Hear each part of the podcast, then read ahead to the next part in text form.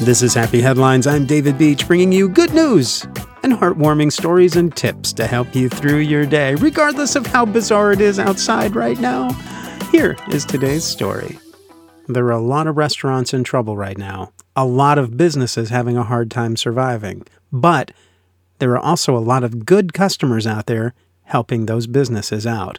The Colonial Steakhouse in Pine Bluff, Arkansas has been working very hard to make it work. They cut down to a staff of four, offering curbside pickup three days a week, doing what they can.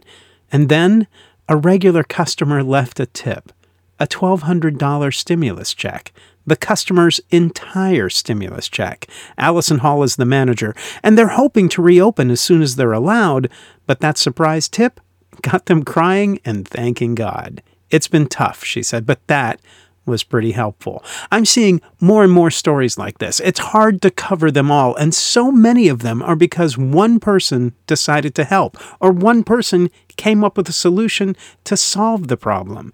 Usually it's just one person starting a movement and making someone's day. Having you listen does the same for me. Drop by our Facebook page and tell me about the stories you've heard. Search for Happy Headlines with David Beach. That would be awesome. I want to hear your stories, and I'd love to see you see the stories that we couldn't fit on this podcast. Stay happy, stay healthy, and find a way to make someone's day.